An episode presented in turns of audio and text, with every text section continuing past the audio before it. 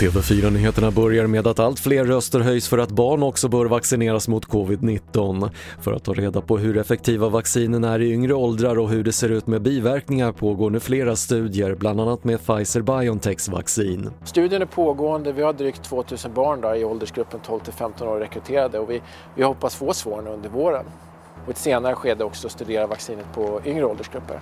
Det sa Andreas Palmborg, medicinsk rådgivare Pfizer Sverige.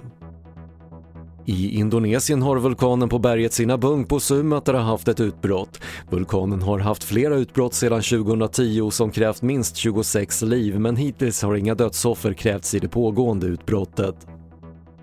Till sist kan vi berätta att pollensäsongen är igång och först ut är hassel och alpollen. Mätningarna har inletts på många platser i landet och trots att det fortfarande saknas data från till exempel Göteborg och Malmö ser det enligt experter ut att bli besvärligare i år jämfört med i fjol. Det var det senaste från TV4 Nyheterna. Jag heter Patrik Lindström.